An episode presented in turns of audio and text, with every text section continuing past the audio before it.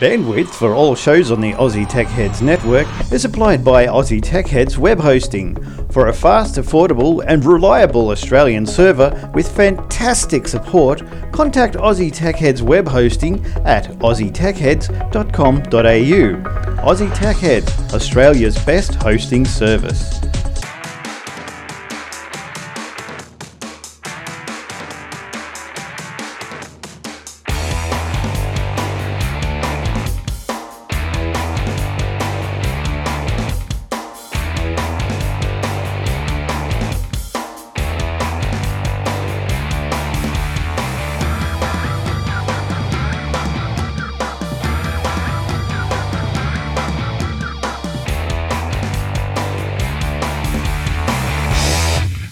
Is wrong with a nipple bottle? That's the question we're going to answer tonight on this episode of Aussie Tech Heads and more. So welcome.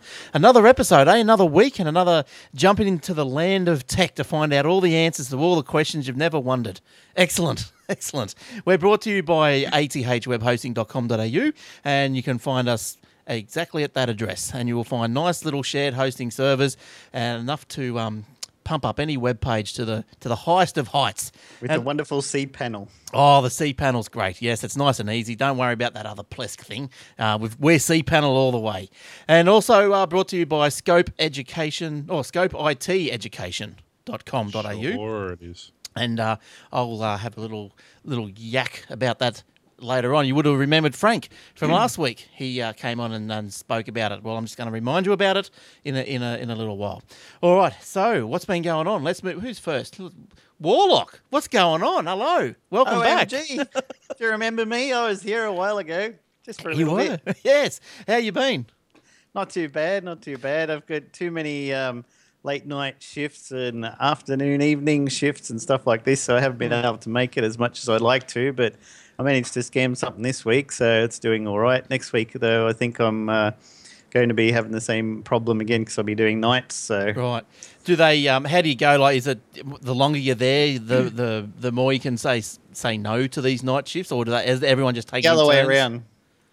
Because they know that you're capable of handling working on your own, and you can fix up problems and solve issues. They're like, okay, you can do nights and you can do the late evening shifts and weekends, and the people who are not quite so good can do the 9 to 5 weeks.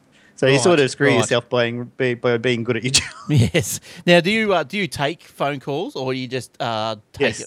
Yeah, okay. Take phone calls, fix problems. Right. Charge the customers, log on to Linux boxes and find out how they screwed up their .ht access and blocked everyone from the site and watch them get their WordPress hacked because it's version 3.2. Right. And, yes, okay. So that sounds interesting. So is there, do a lot of people ring you up? Like, it's obviously to have someone manning the phones all night. There's obviously people ringing. Is it slow? Probably slower than the day, but do you get under pressure of a night? No, not really under pressure unless there's some big problem, which rarely happens. A lot of it is... we have some people who might have a VPS and they'll ring up in the middle of the night because they have some big website on there that's running full stack on the VPS and needs something fixed up because it's getting a bit too much. Or we do a lot of the billing and payments overnight for direct deposits and BPAs and things. Oh, yeah. Excellent. All right. And William, he's back. How you doing, Will? Yes, sir. How you doing, mate? Yeah, not too bad, thanks. What have you been up to haircut, Will, this week?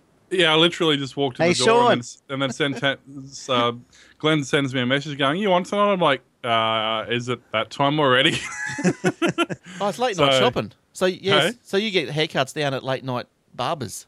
Well, the chick we used to go to when we were living at Chimera, she's called Nuts Cuts. Oh, really? Her place, yeah. Sounds painful. N-U-T-Z. And... ouch. We still go to her because she's the best we've found. It's on every 3 months we go there, and she's open late nights Thursday nights. So yeah, it's good because on the way home I don't get home till 6 o'clock and stuff. So by the time we get home, pick sign up and go back there, it's 6:30, and yeah. Does she do the cup and cough? Yeah. No, she's not. Speaking. That's a different. Did you see the one I posted a picture of the other day to Facebook? You get a haircut and a free beer for $25. Yeah, that was pretty cool. I'm going there from now on to get a beer. Jeez, that's nice. I wonder how long that's going to last before he gets shut down by a do-gooder. Yeah, probably doesn't have a liquor license. Now that the last one I went to, they just gave you a bottle of water. I'm like, what the heck? Mm. Yeah, beer. Yeah. Yeah. Well, next time Jace goes in there, the guy goes, oh, there's no more beer. Some idiot posted it on Facebook. They blabbed about it. That's right. The secret's out. That's it. All right, so that's not bad. Was it $25 one at Jace? Haircut, beer, and scalp massage. Nice work. All right, let's get cracking, eh? Where am I going to start? Oh, look, let's start off with the email. It's got an email or a Facebook question through the week, sent straight to facebook.com/Aussie Tech Heads, and it's from Daniel. Now, we bring this up because... Well, it's not really an email if it went to Facebook, is it? It is. It was mail that was delivered electronically. Like it, isn't he? Yeah. So now, from Daniel. Now Warlock tells me he's done what Daniel has been asking, so I'll read in part.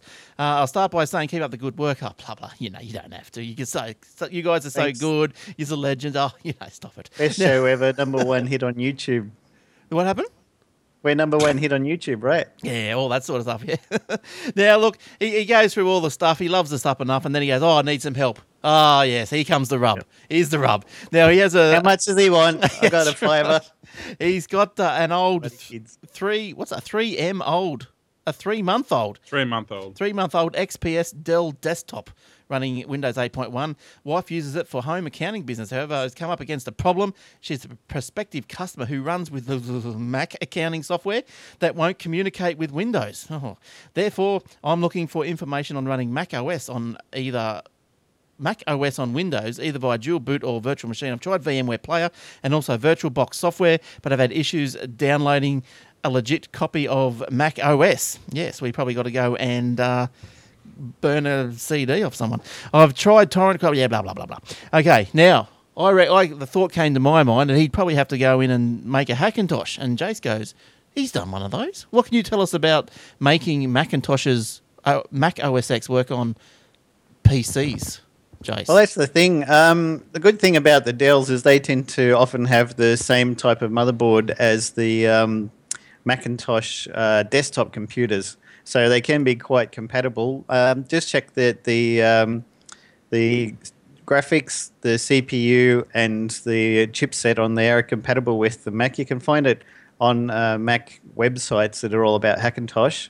I went there and found a lot of information, and I just bought a cheap PC that had been cleared out from a friend's company. It was like $50 for a Dell desktop, and it was a tower, and the Mac OS X just ran beautifully on that. There was a problem originally because there wasn't any drivers for NVIDIA cards, but people were making their own drivers because the problem with NVIDIA is they've never wanted to release their driver information or create drivers for Linux or anything like that, so it's been difficult to create one that works properly, but AMD was always really good. And also the Intel built-in graphics cards that nobody, of course, would use in their right mind, would they, Glenn? And what's a graphics card? Nothing. Who cares? So yeah, it's the Dells tend to be quite good because they use similar components to the Macintosh, so that a lot of them can be compatible straight out of the box. So I'd say try a dual boot if you can.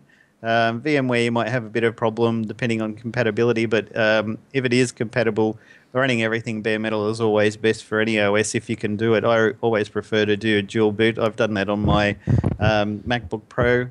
I use Boot Camp on there and dual boot into Windows on that one. And it's always a lot better than trying to emulate stuff because, you know, you've got an OS on an OS and it's emulating and it's a bit slower. So if you can, dual boot it and see if that'll go. But go to the... Mac OS X86 Hackintosh forums and just type in the model of your Dell XPS computer and see what people have had, what luck they've had there. They might even have clues and say, well, it works in this situation, but you might need this particular driver to download afterwards to run your graphics chip or something like that. Yeah, excellent. So, look, I don't suppose, like, you're not going to put Mac OS X on there and start running everything under the sun. Just wants to put on a little accounting software. But also, I can't see a problem. Well, if you went to go and buy Mac OS X, it's only like $30 anyway, isn't it? And with that, you get, what, 5 licenses? So something like that, yeah. Yeah. So like, you, why would you even bother going to get a dodgy copy? Just go and buy it. Oh no, I don't know if you can now. Actually, can you? It's all downloadable now. All downloadable, yeah. Yeah. So well, you have to find someone with a Mac, and they'll download your copy. Just tell them, give them a couple of beers for a say that takes care of the license, and you'll be right. I'm sure that's how Apple works. Yes. A couple of beers, couple of ciders, eh? Apple ciders. Couple of days. Beautiful, mate. Beautiful. So, look, that sounds like it might be the way to go. I think, look, I've got a version of VMware going here. It's, ESCI 5.5, and yes, Mac OS X is in the supported list. I've tried to get that going, but only real quickly, and I got up to a certain stage. It didn't go any further. But, look, it all depends on hardware with those VM machines. But as Warlock says, just take a go to that forum and have a look for your machine and try that. That's probably the best thing you can do. And if not, just get a copy of it from your mate or somewhere and just push it on, just scrunch it on. Just do as best you can. See how it goes. All right, good stuff. I hope you wish you luck, and let us know how you go if you have some success. Yep, check out osx86project.org and insanelymac.com. Both of those are very good. Now, something I've come across this week, I thought, I'll impart my knowledge. Is I was sitting down and I had a couple of websites and that I was looking at, and I thought, I'm getting confused. You know, I've got website A, website B, website C, and I was trying to, similar to Jace. You know, someone had an issue with something or other on three different ones, and I was trying to work out of three different ones. And I thought, I had Firefox with one, Chrome with another, and IE with another. So because I thought I'm going to cross pollinate here, and something. And in the future, you'll be able to have to test Spartan as well, which is the new browser from Microsoft. Yeah, well, as soon as Spartan comes out, I'm dumping IE straight away, like a sack of spuds, like a school case. It's dumped. But anyway, this is Spartan. And don't forget, you got Canary as well. Yeah. Which is the 64-bit version of Chrome. Oh, yeah. I run that. That's great. Yeah, so anyway, I found this thing. I said, wouldn't it be nice if you could have, just different desktops, So you could just go, move one away, come on, and different desktops. Oh, I found it. It's called Dexpot, D-E-X-P-O-T. I used to run that. You know it. It's good. When I worked at HP, I had a laptop screen and a desktop screen, and I wanted to do a lot of switching between desktops, so I used Dexpot. That's fantastic software. I love it. Yeah, it is, and you can control it insanely. You can say how many desktops you want and how it interacts with every other desktop. Whether you want Windows on top, it's just great. There's so many settings. You can say if I start up Firefox, put it on desktop number 2. If I start Outlook, put it on desktop number 1 automatically. Don't ask me about it. Yeah. Look, it's really good. Awesome. Yeah, it's great. I don't know. I've looked for something similar before because in the back of my mind, always I could remember the Mac has always had that, different desktop things. And so is Linux, yeah. Yeah. Why can't we do it here? But anyway, look at that. Just you have to Google it. I'm not sure what the website is, but it's Dexpot, and it's .de, I think. I think it's German. Oh, okay, yeah, but it doesn't. Luckily, it's in English, and I could understand how to use it, so it was good. If you just type in Dexpot, it'll come up. Yeah, sweet. Well, that's not going to be it. You're going to run that, no worries, Will. You'll have one desktop per video card, won't you? Yeah. Already do, but yeah. In that machine of yours?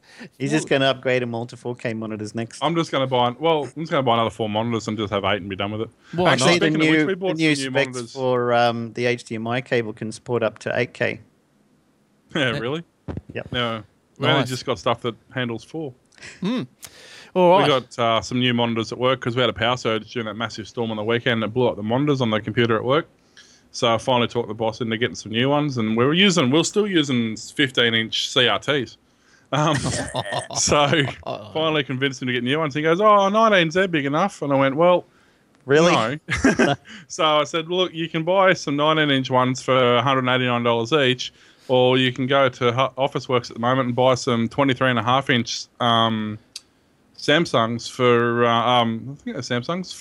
$129 at the moment. Do it. And the LCD LED backlit, they're really nice monitors actually for that price. Why not? Yeah, why not? All right. Now, look, my first story this week is it's one of those ones that about Facebook and what they show, what they let through, and what they take off. Who's that rubbing their mic? Warlock's blowing into his mic. Oh. Not here.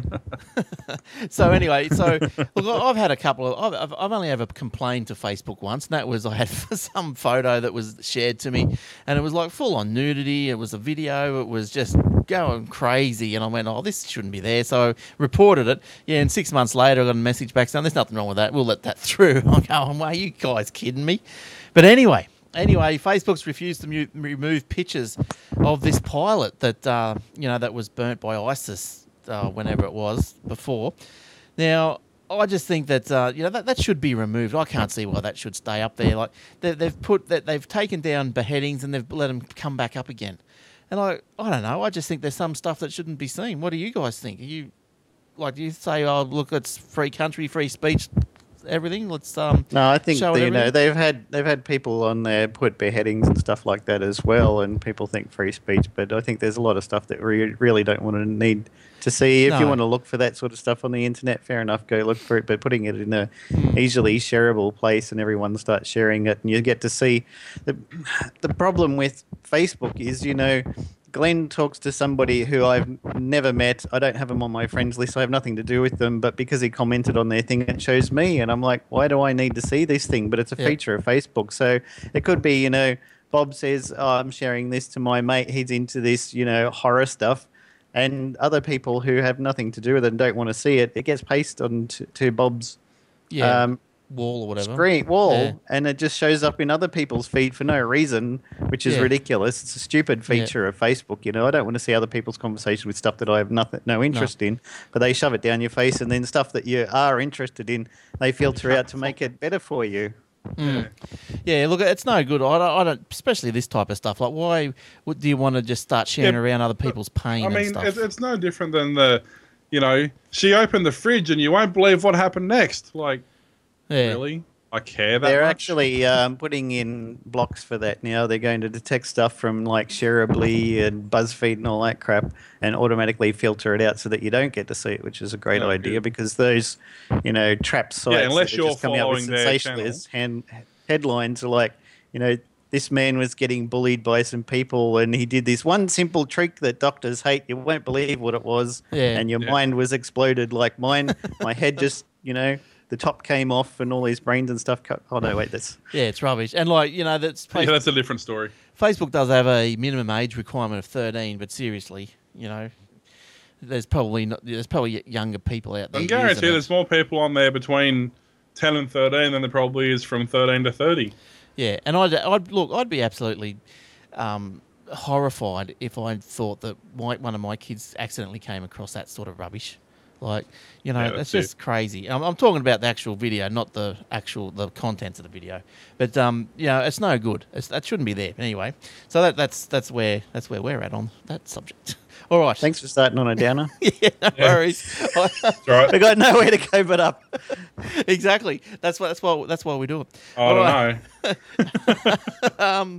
Jace, what have you seen this week?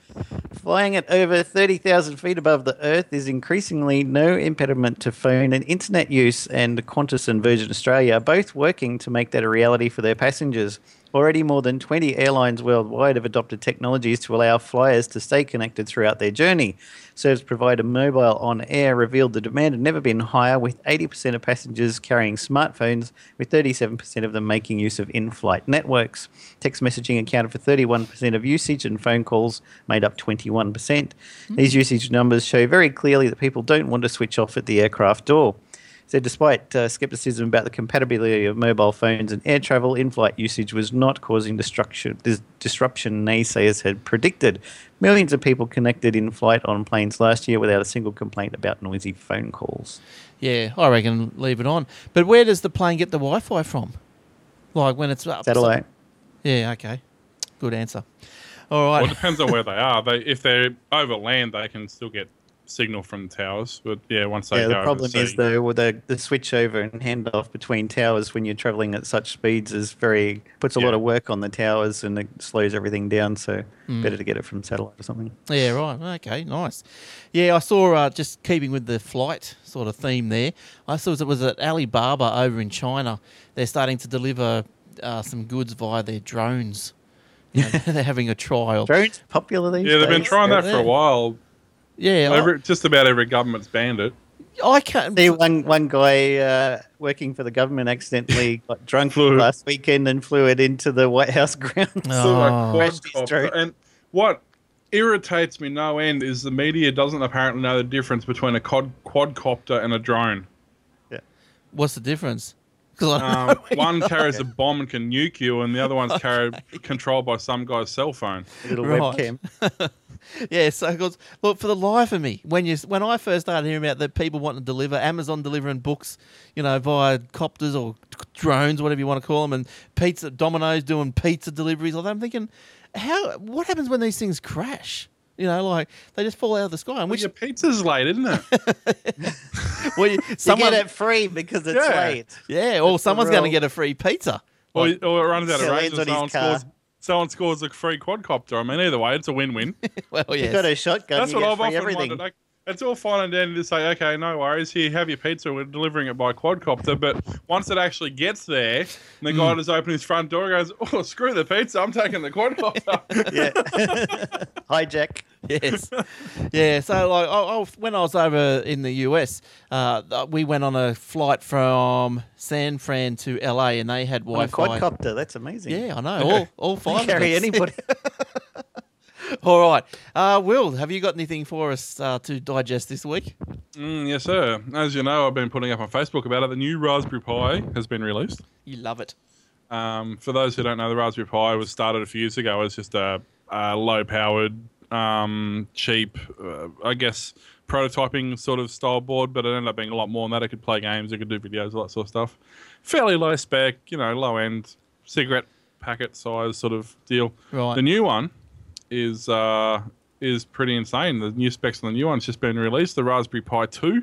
It's now a 900 meg quad-core processor, Cortex A7, which was up from a single-core 700 meg before. It's got 1 gig of SD RAM, which previously only had 512. It's backwards compatible. It's the same form factor. It's got a 10100 Ethernet, 40-pin input-outputs. It's got 4 by USB slots instead of the 2 the previous one had. It's got 4-point stereo, full-size HDMI port, it's got various bits and pieces. It uses a micro SD slot instead of a full SD card that the other one used, which was obviously a good way to save time. And the best part about the new one, for those who care, is it will run Windows 10. Nice. Very good. It's quite powerful. There's already a lot of sites out there at the moment toting it for server usage. And for things like that, because it is so small and such low power. It's run off USB ports, so it uses 5 volts. New, what's it called? The new operating system, the new NOOB. NOOB. Called NOOB, which is right in front of me, and I've completely misplaced the story. It runs on, where is it? Oh, dagnammit. I had it there highlighted so I could go to exactly what it stands for. But... hang on, let me see if I can find it. No, it's not going to let me do it. But yeah, it runs a new version. Or they've updated all the software to cope with the multi-core and things like that. So right. It's going to be a lot of fun. It's going to be great. I've got the original Pi. It's downstairs as a MAME box now for my my arcade machine I'm building down there. Out of box software. How do you find? Can you still get MAME? Can you? Yeah, absolutely. Yeah, right. By MAME. And it runs. The thing's powerful enough to quite easily run PS2 games. And when you say it's powerful enough to be a server, how powerful is what? So it can be like a little Linux server. The new one, the new one they're touting. There's actually some people, even with the previous one, just had massive racks full of these things just acting as servers, especially for VM and things like that, business service, that sort of stuff. Unreal. But the new one, obviously, being very much more powerful. You don't need to cool them down and run them too much. Yeah, and being 5 volts, they don't use any power. Yeah. Use flash memory for the hard drives. They're actually really good. They're good for in-car computer systems and onboard entertainment systems and stuff like that too, because they are such low power and they're so small. They're fantastic to throw in a car and use for that sort of stuff as well. You could build a little device and you can put one in like a handheld MAME game. Yep. Well, that's what I'm doing downstairs, I'm actually making a proper wall cabinet, like about the same size as what The Simpsons or Teenage Mutant Ninja Turtles 4-player ones used to be. Yeah, okay. So I'm actually making one of those, and it's using that as the MAME encoder. I've actually bought proper arcade joysticks and buttons and running through a USB emulator and everything. So right, yeah, nice work. Because I remember MAME, I was doing '90s, wasn't it? Yep. I think I've still got MAME 32. Is that? I suppose it's progressed since then, or was it? Not really. That's where it stopped. It doesn't need it to because it plays all the arcade games. Yeah, it's more compatibility now, but it's still the same. It's got flashy front ends and stuff like that now, but it's still the same software. Yeah, because I see you got to buy the ROMs now. Before they used to just download them. Technically, you always had to buy them. You got to buy. Yeah. Quotes. Buy them. Yeah. Right. Unless you bought a board that had the ROM on it. Buy them from eBay, or buy them from a website. Yeah. Or you could buy them from BitTorrent. Yeah. I mean, if you ever had a board, see, the idea was the old boards were dying. Mm. So a lot of people still had the old cabinets, and they wanted ways to play the old games. Well, the concept was that they could take the ROM, burn the ROM and play their game on the emulator. Yeah. And, of course, it spread from that, but that's sort of the original intent behind it. Mm. Plus, you want to preserve all the old games and technology from back in the day. Yeah, look, I think one of the only games I haven't got, probably maybe I should go and get back into it, is Phoenix. I remember I used to like that game. That was great fun. Yeah, but anyway. Lager, Galaxian. Yeah, I think I got a couple of those. Yeah, they're all good. Ghouls and Ghosts. Yeah, Ladybug, all that sort of stuff. Well, there's another topic for your old fart geeks, the MAME games. You guys love it. Oh, yeah, that's a great podcast. I've heard of that one. Yes, yeah, a couple of guys talk about quite popular on YouTube, #1. With a bullet. Now, tell us about it while you're there, Jace, old fart geeks. Yeah, I normally spruik it. You can have a go this time. Old Fart Geeks is our show about retro technology and computing and technology over the years. We get a lot of our stories from Tom Merritt's this week in history, tech history, and we just go through each of those and discuss each of the concepts and things that have happened and add on our own point of view and our own tilt to it. And fact-check the stories. Yeah, and Will comes up with all this stuff, and some of it's even real. Yeah, good stuff. Actually. And you can find that on iTunes or YouTube, I guess. Yeah. And video or audio. And the Aussie Tech Radio, of course. That's, exactly. AussieTechRadio.com.au, 24/7 shoutcast. Just jump on in whenever you want. New shows every Friday. You'll love it. All right. Now, who said segues can't be smooth? Yeah, that's right. Well, I could do a segue from before you were mentioning that the new Raspberry Pi on Windows 10. Have you guys tried it? No. What, Raspberry Pi Windows 10, you mean? Windows 10. Yeah, I briefly tried it. I didn't mind it. I didn't do too much with it. But, yeah, I loaded it up. Looks pretty nice. Probably a few builds beyond. Kind of like my Windows 8.1 with the classic start menu, only they also have their live tiles in your pop-up menu well. Yeah, look, I don't think... Oh, God. They got rid of that stupid charms crap. Yeah. I mean, it's very hard to give it an accurate speed rating because obviously using it through a VM is going to be slower, but it does seem pretty quick even running through VM. Yeah, it did for me too. Yeah, good. Well, if it's quick, we'll get it, and we'll probably everyone's going to get it, aren't they? Because it's free if you got Windows 7. Pretty much. So look, I've got a little story here while we're going on with that. Can you finally upgrade your Vista? Oh, look, I've still got a couple of copies of Vista. Does anyone want them? I think I might have. Why? I might have 3. Going cheap. Now, there's a reason for that. Now, while we're talking about MAME and all that, you know, coding from yesteryear, what about teaching your kids to code? How good would that be? Now, Scope IT Education, you would have heard Frank last week talk about it. He's offering a business opportunity, and that's what he does. This opportunity is your own little business. Go around to the primary schools and teach the young kiddies to code. Instead of playing squishy bird and squashy frog, they can code their own. He's up, he's hip, he's down with the 4-1. I reckon they're an up-and-coming game to have. I used to play Squishy Frog on my VZ200, you know. It had the cars go across and you hop across the road. I think most people refer to that as Frogger, but anyway. Isn't it? There's a squishy bird and all that. Well, yeah, so look, it's a great little opportunity. It's new to Australia. It's been curricularised and all that sort of stuff, so they've built proper curriculum and all that. They give you all the help in the world to get you started and get you in and making some coin. So, and I was just talking to, and just to show you that it is, it's yeah, it's a sought after service, I suppose. Is that look? I was just talking to Warlock before the show, and he's got a little girl. What'd you say? How old is she? She's primary school age. And you sat down with her and taught her to code a bit and got some apps up on the on Java, the and we did app in Lua. Right, and she found it all right. She liked it. She enjoyed. Yeah, we had a lot of fun, and we created our own sound effects. And she drew all the graphics for the game.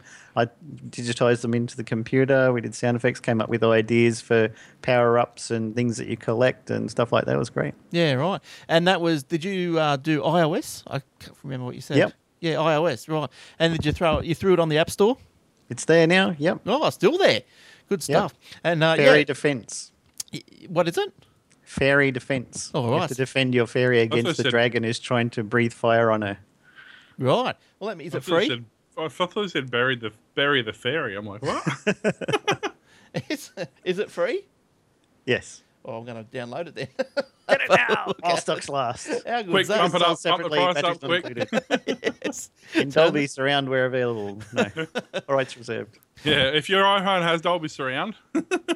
Sweet. Yeah, so that's how it goes. Everyone, all the kids, they're all getting into it. They love it. So if you think that might be something that you'd be interested in, yeah, go and have a chat to Frank. Get his contact details off the Scope IT Education.com.au website, and we thank Frank and Scope IT Education for their support of the show. All right, where are we going to now? Let's go, I don't know, Jace, you must have something else.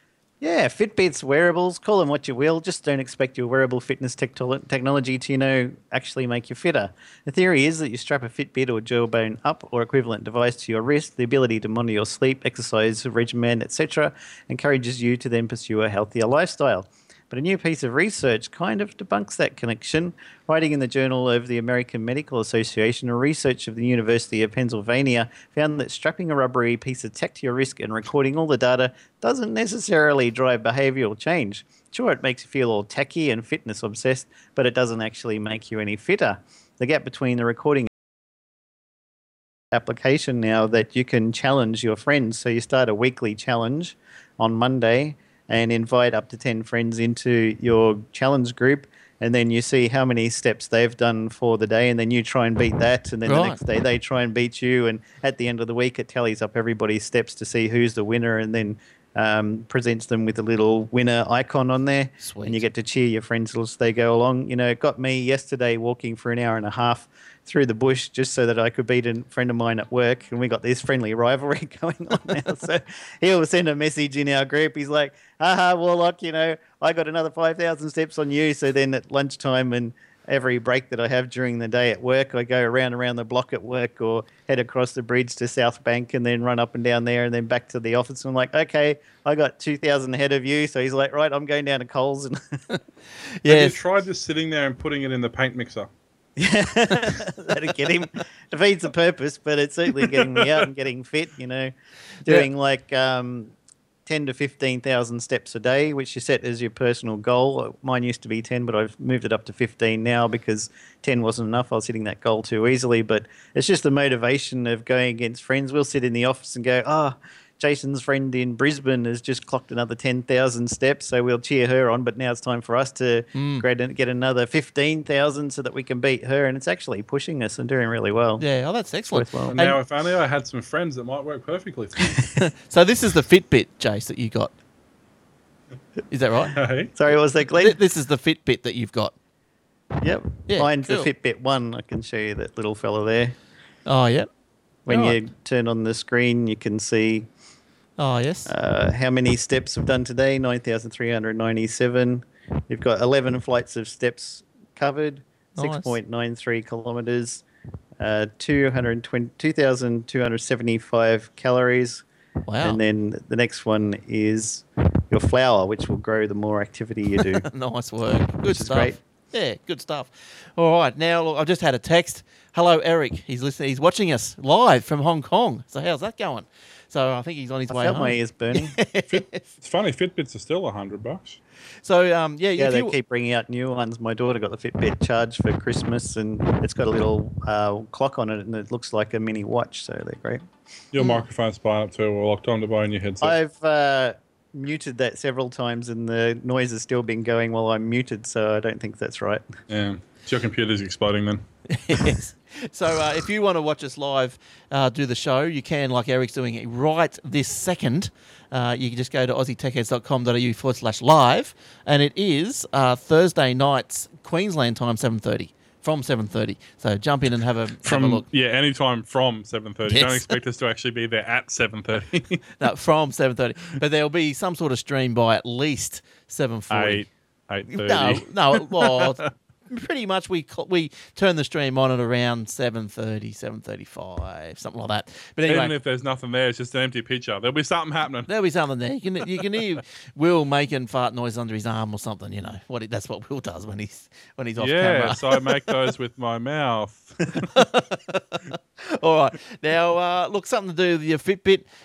Kogan, he's remember old Kogs. You know Kogs. He's expanding from technology into groceries of all things. He's gone into sporting equipment. He's going down the same health track as Jace there. Kogan has launched home delivery grocery service called Pantry.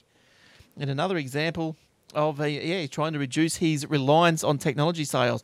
Now, a total of 600 supermarket items are available on Pantry, including bread brands like Dove, Colgate, Palmolive. Oh, it's all soap.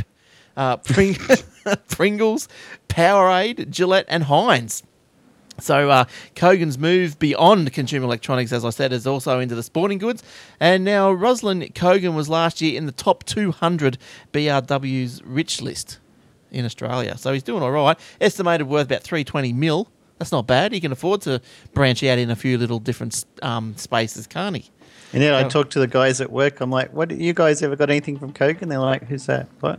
Never heard of Kogan." Like, are you computer techie geeks or what? Yeah, because through the week I put up on the Facebook page Kogan was selling some SSDs, and they were pretty good prices. But like, I don't know if you have you ever bought anything from him? Like, yep. Yeah, a couple. Got of things. My phone from him. And that what? LG G3, 32 gig. You can only get the 16 gig from any carriers in Australia, but he had the 32 straight from Singapore, and it was $69 cheaper than getting it from Telstra, Optus, or Vodafone. Mm. But he... I would go for any of the brand stuff. I'm not keen on the Kogan branded stuff because it's even cheaper. But that's no different than... That's no different. LG's LG. Yeah, it's like Good Guy's own brand. It's half the price of anything else, but there's a reason it's half the price of anything else. Yeah. All right. Now, while Will's just getting... I'm going to be shopping here. I was just looking at some of the stuff that's here, and I know for a fact that, like, there's... where was this other BAM I just saw up here? We buy BAM to use in the shower and stuff, obviously. Yeah, 99 cents instead of $6. Oh, wow. Oh, nice. Yeah, right. Hang on, if I zoom out a smidge more, you'll probably be able to see that. Who cares if it works? So, yeah, it's... yeah, well, I mean, it's BAM. It's, you know... Mm, watered down, but, you know... Yeah, that's a pretty good, isn't it? Yep. Yeah, that's all right. Because I think, some of those cheap shops, you know, like the $2 shops and everything, they'll get brand name stuff in there for really cheap. So is that just must be different sizes or must come imported from another? It's usually stock that someone's going out of business. Yeah, or it's from Vietnam or something, and you see it's. Right. The front's English and the back's Vietnamese or something. Yeah, but they still have real branded stuff there. Mm. Yeah. Or, all right, William, have you got any other things tonight? I do, but I'm looking at Kogan. All right, no, it's okay. He was getting very excited by Kogan. Yeah, there's some... That rustling guy's a bit of all right. Some very interesting things. Love that beard.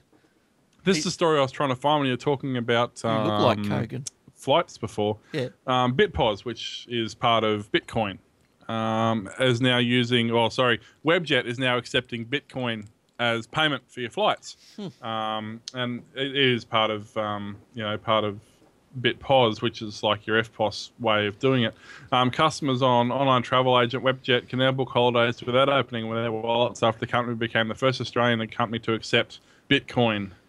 That's not true, but anyway, customers can purchase travel deals using the cryptocurrency in their smartphones. The payment option is being trialled on Webjet holiday package. The global travel booking website, and soon could be introduced to flights, accommodation, and insurance. We've just teamed up with the Australian Bitcoin startup BitPOS to help develop the payment process for its Webjet exclusives. So, yeah. Is BitPOS the one that's installing all the ATMs in Australia for Bitcoin? Yeah. Yeah. That's bloody crazy. I don't know what people do with the Bitcoins when they got them. Like, what's Webjet going to do with them?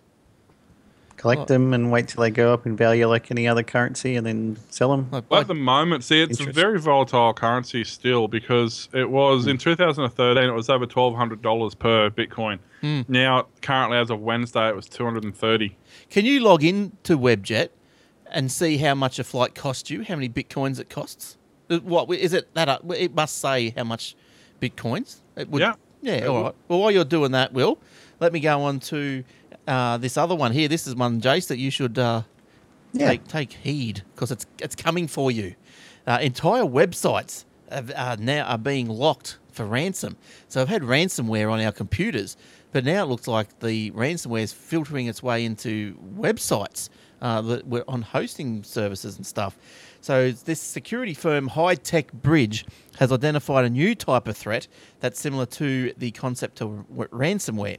So, but what happens is it gets into the database. So what they do is the little nasty people, they'll get in there and they'll put like an encryption code on certain fields in the database or whatever. Like CryptoLocker.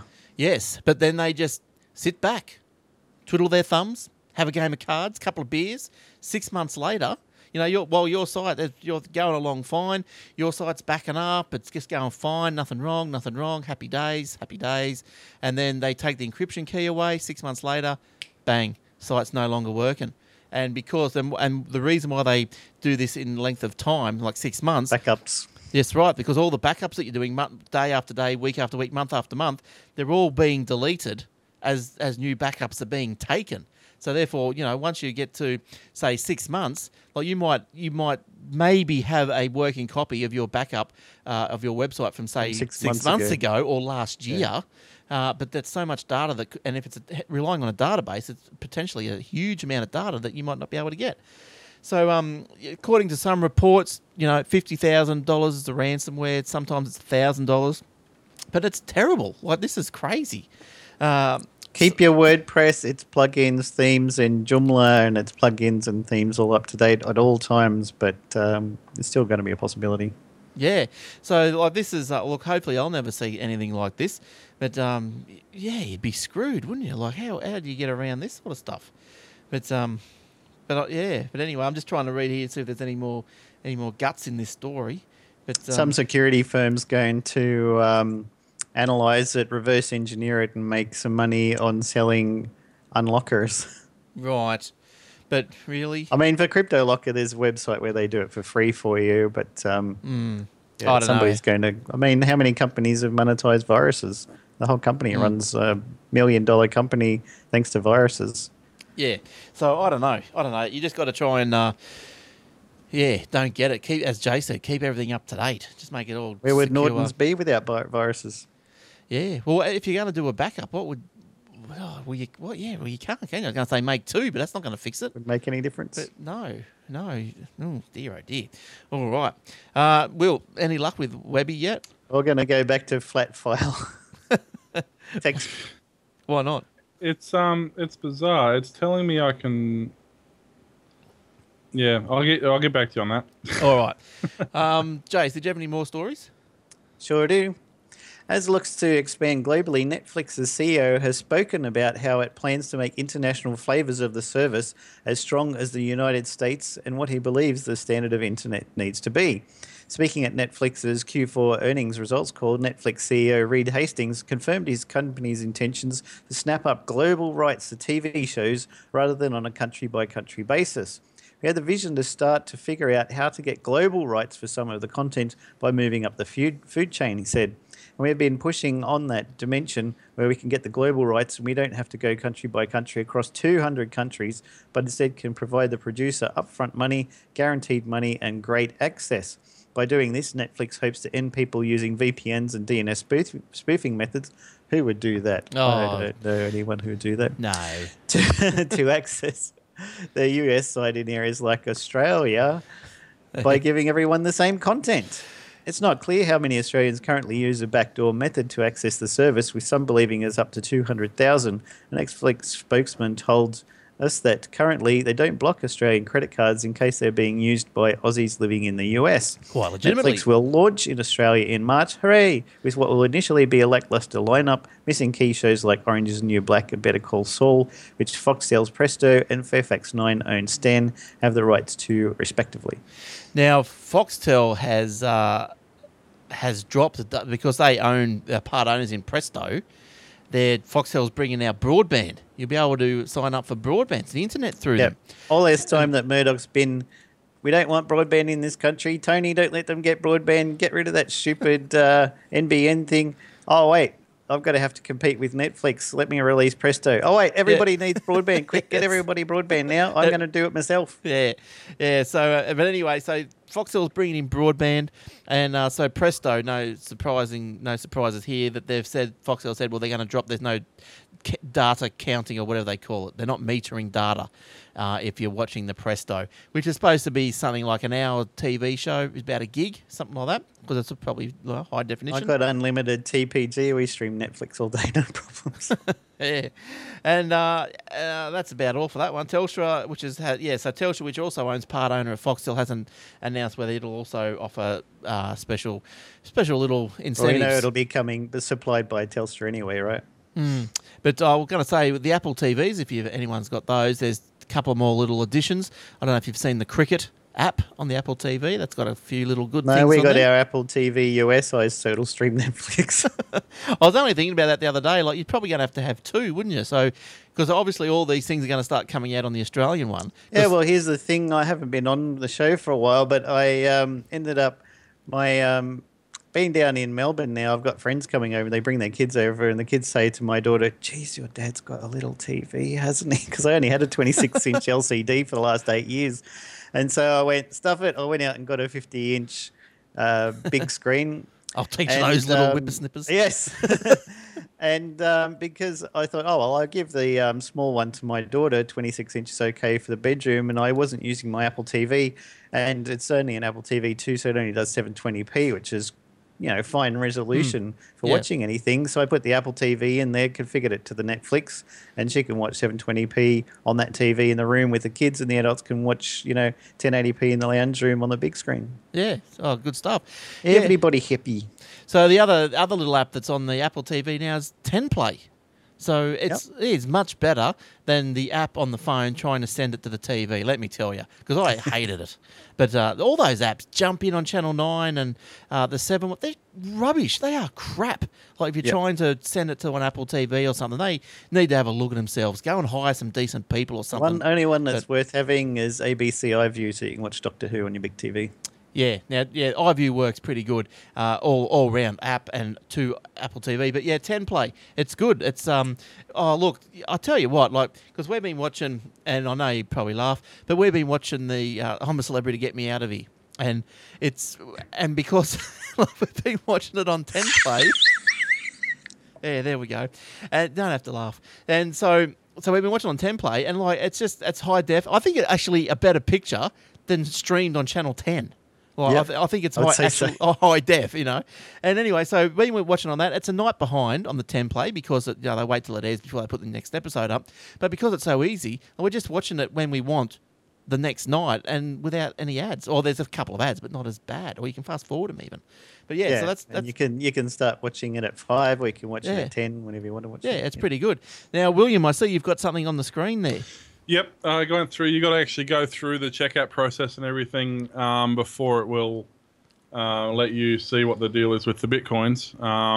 But as you can see, what happens there is it ends up giving you this is a $99 package, as you can see down the bottom there, or $999 travel package. Once you go through the checkout, it gives you the option of how you want to pay. You click on bitcoins. That brings you to this screen, gives you a 5-minute countdown, gives you the Q code. To scan, which goes obviously through your BitPOS or whatever it is, and comes straight out of your account. It's 3.5. So at the moment, the bitcoins are down. They're only worth $250 or something, or $300. You just scan that and you instantly pay for it. There's no paperwork. There's no transfers. There's no remembering passwords and usernames. You just go and scan it with your app and you're done. So how many bitcoins did you say? 3.5. Yeah, so that's pretty expensive then. You can see it's pretty... 3.53828717. That's right. That's very specific. Pi. Like they should make it pi 3.1. I can do 40 decimal places. I'm not. It's a very specific amount of bitcoins. Like it's not like $1.15. You know, it's right. Super specific. That is. But yeah, it's either going to cost you $1,000 or that much in bitcoins. You've got 5 seconds left, dude. Hurry up. Yeah. Yeah. So actually, I'm just curious to see what happens if you don't. Does it time out? It does. There you go. No, just your Bitcoin sessions expired. It just auto charges your credit card. It means that it sends you the email link, and you got to confirm your email. So it gives you 5 minutes once you've confirmed to do it, and then it goes, well, you obviously didn't really want it. You were just toying with us. Just toying. You're just doing it for that tech podcast. Yeah, now, that's right. Look, another couple of quick little Microsoft stories I've got here. Oh, remember the good old RT device, Surface RT?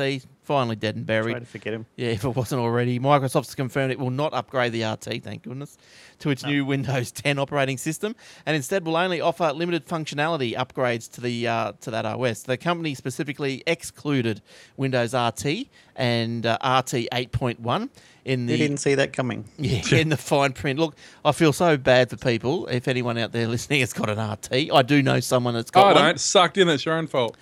Well, no, not really. Like people don't. No, you know. It's a Microsoft product. How could you not know they would stop supporting it after 3 weeks? Yeah, but it was they tried to be like the iPads, you know, with their own little OS, but it just didn't work, did it?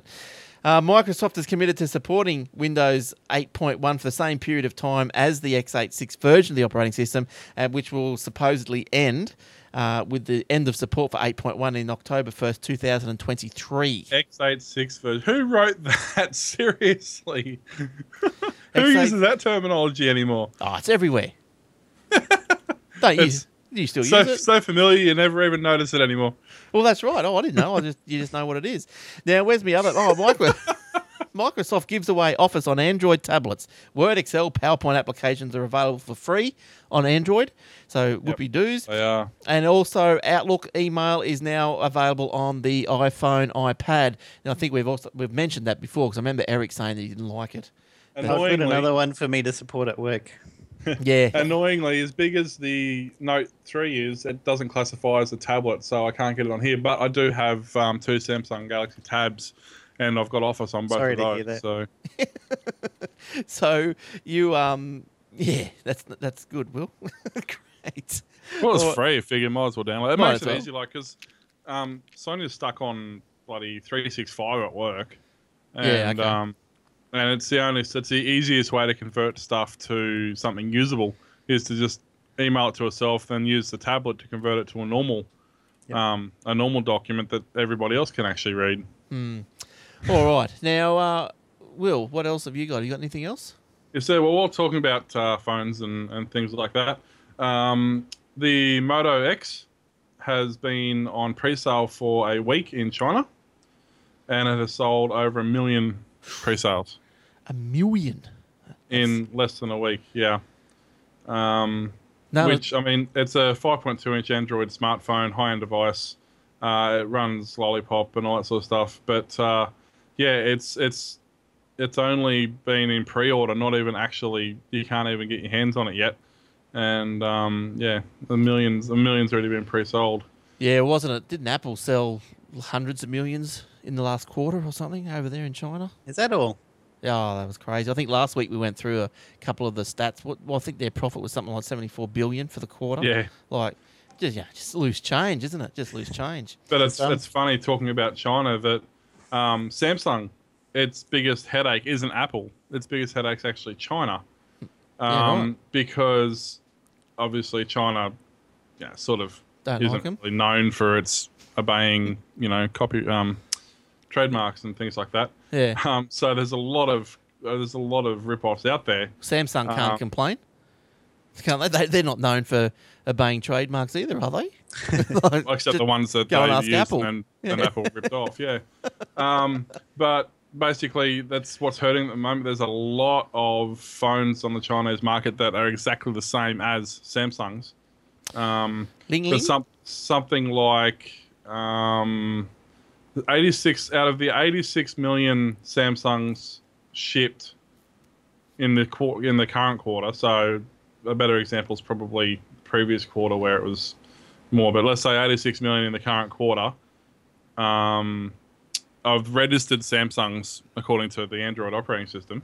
There's actually only 6% of those are actual Samsungs. Unreal. So, yeah, they're struggling a bit there. That's why they've been. And whilst we're talking about China, everyone's familiar with the Great Wall of China, the Great Firewall of China. Oh, yep. Yes. Now has a website, greatfirewallofchina.org. The Chinese government has launched a stronger, smarter censorship, apparently, wall, which is more difficult to scale and circumvent than ever before. Right. It's reported by that the upgrade has blocked a lot of the virtual machines and a lot of the backdoors that they were using to get into things like Facebook, Twitter, Google, and YouTube. Yeah, right. There's a lot of email services like Gmail that have been blocked. Hotmail's been blocked. I just want to go out basically, the internet's been blocked. Yeah, most of the internet's been blocked. There's actually now a website that's been set up, which is the Great Firewall of China.org. You can actually go there and type in a website address and see if it's actually been blocked. Yeah, right. So yeah, but they've just bumped that up. So and now the Chinese government's introduced new regulations for international businesses seeking to operate in the country.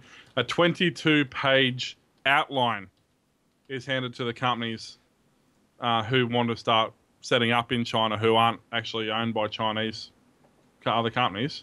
Mm. That's not the paper. That's just an outline. 22 pages of just outlines of things that you have to do. What was the address of that Great Firewall of China website? GreatFirewallOfChina.org. Yeah, well, click it. Yeah, it's that good. It's blocked. They blocked it's firewallception. So if I went back, China got rid of it. Hang on, I'll go back to the Google search because that was the domain is marked as inactive. For more information, contact your hosting provider. Oh, really? Yeah. Hang on, let's go. You can't get in. It's gone. You can't get in. They firewalled the firewall with a firewall. Please contact dog, I heard you like firewalls, so I firewalled your firewall so you can firewall while you firewall. That's it. They're firewalled. Oh, well, there you go. So apparently that site's been blocked as well. Oh, well. But, such is life. Yeah, so China's going gangbusters. A couple other stories quickly related to phones is that the Android 5.1 Lollipop has been pushed out over the last couple of days. It was just basically a quiet release. That's great. I've had it for weeks. Yeah, over the air. Yep, over the air install. And there's been no official announcement, but the 5.1 has been coming out over the last couple of weeks for most people, especially Nexus 5, Nexus 6, Nexus 9. LG G3. If you've got things like that, it'll be heading into your device in the next few days. So, yeah, it's just a sort of a... They're not really publicised. It's not really a game changer. It's just tidying the operating system up a bit. And KitKat is now running on 40% of Android devices. Oh, wow. According to the latest statistics. So version 2.2 was Froyo. It's running on 0.4 of the devices still in use.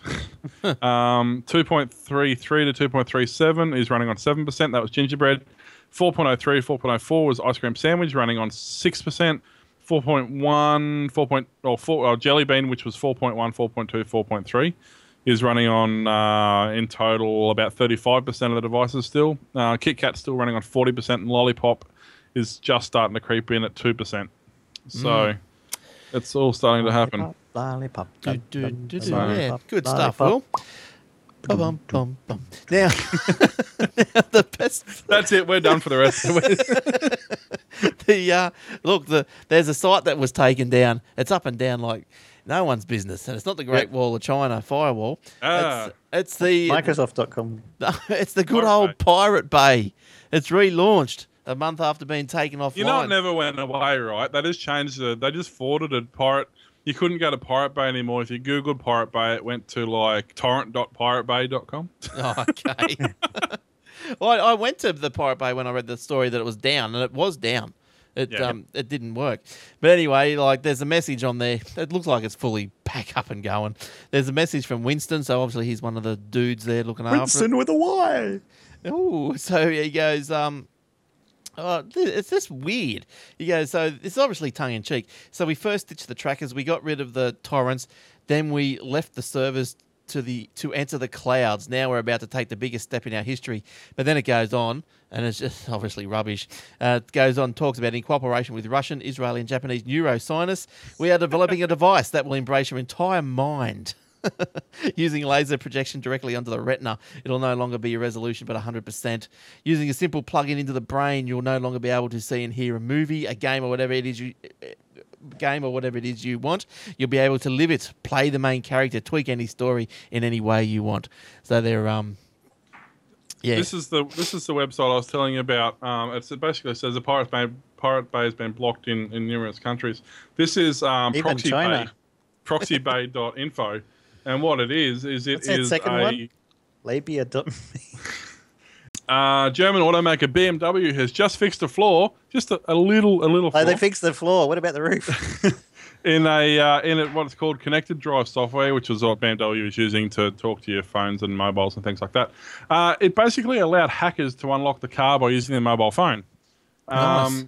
What it basically was that anybody could take your car because the Bluetooth the Wi-Fi that it used inside the car's got its own little Wi-Fi transmitter, and it wasn't secure. So the idea was you jump inside the car, then you could jump onto the Wi-Fi and go from there.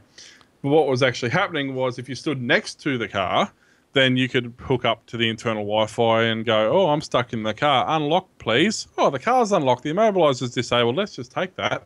So you've got this incredibly expensive, $2 million BMW that someone can take with their iPhone. So apparently they've patched that, and they sent out in a quiet update by telling everybody in the internet about it. I believe in the old days you could also get into cars using a mobile phone. You know those great big brick ones, the mobile phones? And if you threw it at the window hard enough, that'd do the trick, you reckon? You could get into a car with a mobile phone that way. Well, you can actually get into a car using a mobile phone and RF key fob from the house. You can... It'll transmit. If you hold it next to the phone and press the button, the phone will transmit the signal to the other phone where the car is, and it will actually relay the information and unlock the car. I love the good old key fobs. Right. And also quickly, we know how Google was offering, they were paying out people who found bugs and flaws and vulnerabilities and things like that, and that they could prove it, they would get a payout. Yeah. So basically Google paid out about $4 million, which at the end of the day is chump change, and it's a really good way of making sure your network's secure. What they've done is they've introduced a new grants program that basically it's a vulnerability research grants program offering cash to the top security researchers who want to investigate potential bugs, even if the flaws turn out to be nothing. The experimental program adds a fourth tier to Google's security rewards program. Which basically, unlike other Google's rewards, security researchers will now be able to apply for an upfront award to investigate an issue before they've submitted the bug. It is meant to encourage researchers who invest their time investigating flaws but fail to find an issue. The maximum grant is $3,500, which basically you can pretty much say, hey, I found a bug, give me money. Obviously, you've got to prove it a little bit, but the idea is that if you found something you think may be a flaw or a vulnerability, then you can say, hey, look, I need to spend a bit of time on this. Here's what I've got so far. They'll quickly review your work, go, yep, no worries, have $3,500. And then you can spend the next couple of days, fleshing it out. Even if it turns out to be nothing, it's better to find out that flaw's not really a flaw than, or if it turns out to be something, then it's only cost you $3,500 to find it. But if it turns out to be something, you then go to tier 2, which is a bigger payout than if you can prove it in the real world, you go to tier 1, which is their large payouts. And you just put on your little submission that you must go to Paris because that is the only place that you'll be able to fix the thing properly. Yeah, that's right. Yeah, exactly. That's it. But see, they're like their Chrome bug one, for example. Their bounty on the Chrome bugs is $15,000. So each tier of bugs has its own sort of. It doesn't count if you've got a plug-in for Adobe because seriously. Yeah, well, exactly. That's why they went to HTML5, as we discussed last week. Mm. And on a sort of not really news, but a fun little thing. Has anybody seen the pixel art Simpsons intro yet? No. I saw there was one. You haven't seen that? No. It's really cool. It's done by a couple of Australian designers, and they basically sat down and turned the Simpsons introduction to pixel art. Yeah, right. It's pretty cool. You can check it out on YouTube, obviously, but you can see you know, pixel art is not real art. Yeah, that's pretty cool, isn't it? So it's even got the old 8-bit sounds and everything like that. It sounds really awesome. It sounds like now somebody actually needs to turn it into a computer game because it has that sound about it. It's actually really cool. Marge looks a bit fat. Yeah. Yeah, that looks pretty good. One of the kids is wearing an Oculus Rift. Yes, too. Look at that. Unreal. Yeah, they had a little bit of fun with it. Yeah, that's unreal. Oh, we'll have to go back. We'll have to watch that in full. Yep. So yeah, cool. Good. Oh, he's getting points as he goes in and out. The old Bartman. Yep. All right, good stuff. Look, now my final one quickly is, you know, we all love Gumtree. I'll go there to get the best deals around.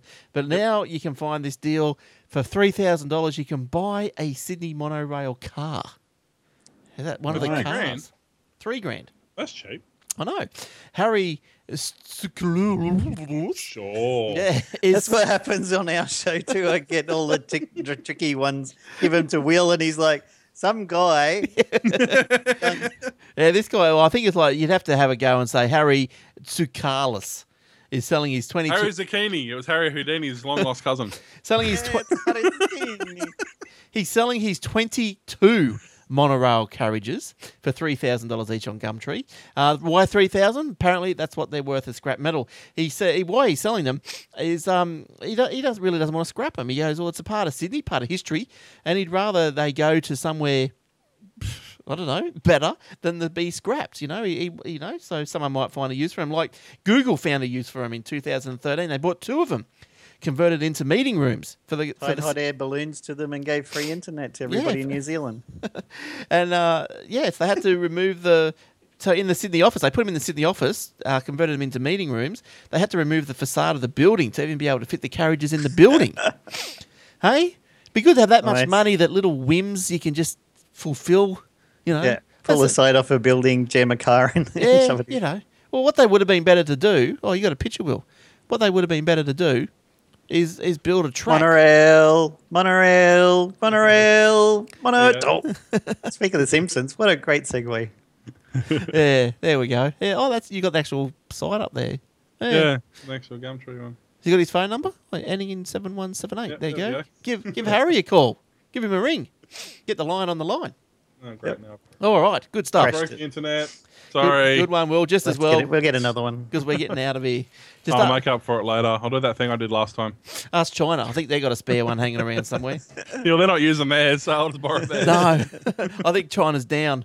The whole of China. We don't need to worry about those IP4 addresses running out. We just get all the Chinese ones and we can use those now. Yeah, one hugely major story. I can't believe none of us thought it was super important that we had to mention it.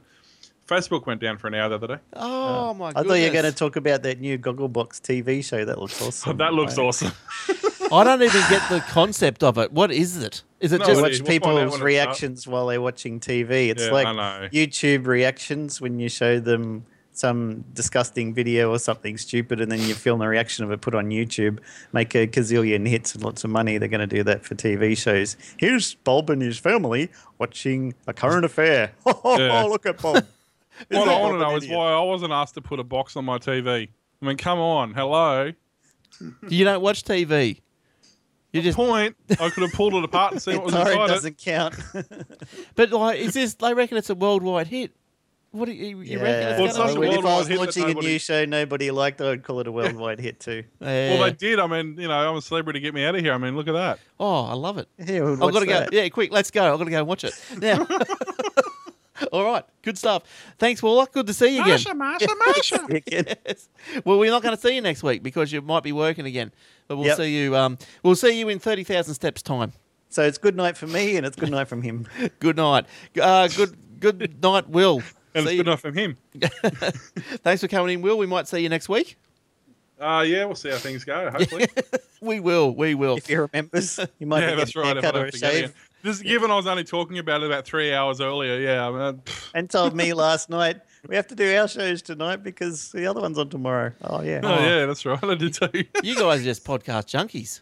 No. 3 days a week. If only there was some way to make some sort of, I don't know, you know, living from it, it'd be great. Mm. Well, get those hits up, I suppose. That's all we can hope. That's all of us can hope. All right.